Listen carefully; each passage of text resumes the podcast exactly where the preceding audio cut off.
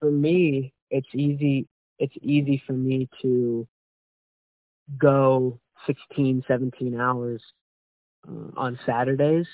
If I stick with finishing eating at my regular time on Friday night, Saturday morning, because I up and do stuff around the house, it's easy for me to stay um, mm-hmm.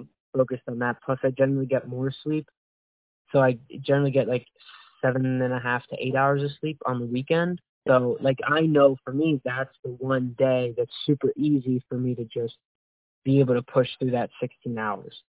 So if you can pick a day, or even if it's, even if like you just go by, if I have a meeting, then do it that day, or if not, um, like maybe on a weekend when you're when you're off and you know you know you might have stuff going on, choose like mm-hmm. that day to push to 16 hours. Definitely good to push to 16 hours at least uh, one time a week. The smoothie that I'm stuck on is I get a spinach and arugula mix. I have like this big blender with like six blades in it, and I'll like pretty much fill that up with spinach, a spinach and arugula mix. I just buy the spinach arugula mix from uh, Aldi. I'll put two servings of walnuts on it, which is 600 calories in itself. But mind you, this is also the first meal that I'm eating. So, and I'm not restricting calories even though I'm doing intermittent fasting, I'm not restricting calories. So eating 2,700 to 3,000 calories a day. What I've mm-hmm. been doing is also adding a scoop of protein powder. If I don't do a scoop of protein powder, I'll do a serving of Greek yogurt. I don't do both because they both have sufficient amount of protein in them. So I'll either do the protein powder or the yogurt. Then what I'll add is a dash of cinnamon some anti-inflammatory. Really, that's the reason. It also kind of helps to mask the taste of spinach and arugula, or the combination of protein powder and cinnamon kind of like helps to mask that like green taste.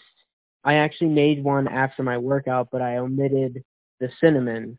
Didn't want any an anti-inflammatory immediately after my workout, and it tasted much more green. Like you really got the taste of the spinach I'll also add some sea salt. Uh, I'll put like five or six grinds. I don't even know exactly how much it is. It's probably a teaspoon or maybe a teaspoon and a half of sea salt. Of, of, of it's actually pink Himalayan sea salt. But if you get any sea salt, that would be fine. And then I'll do um, oh cocoa powder, Hershey powder, and that's the like 100% cacao and that pretty much consists of my morning shake. And then I'll fill up like I'll just pour a bunch of almond milk in. If you play with the amounts of milk, you can get like really the consistency is going to be based on how much milk you put in. Like I've tried this before to eat it with a spoon and only put a little bit of milk in.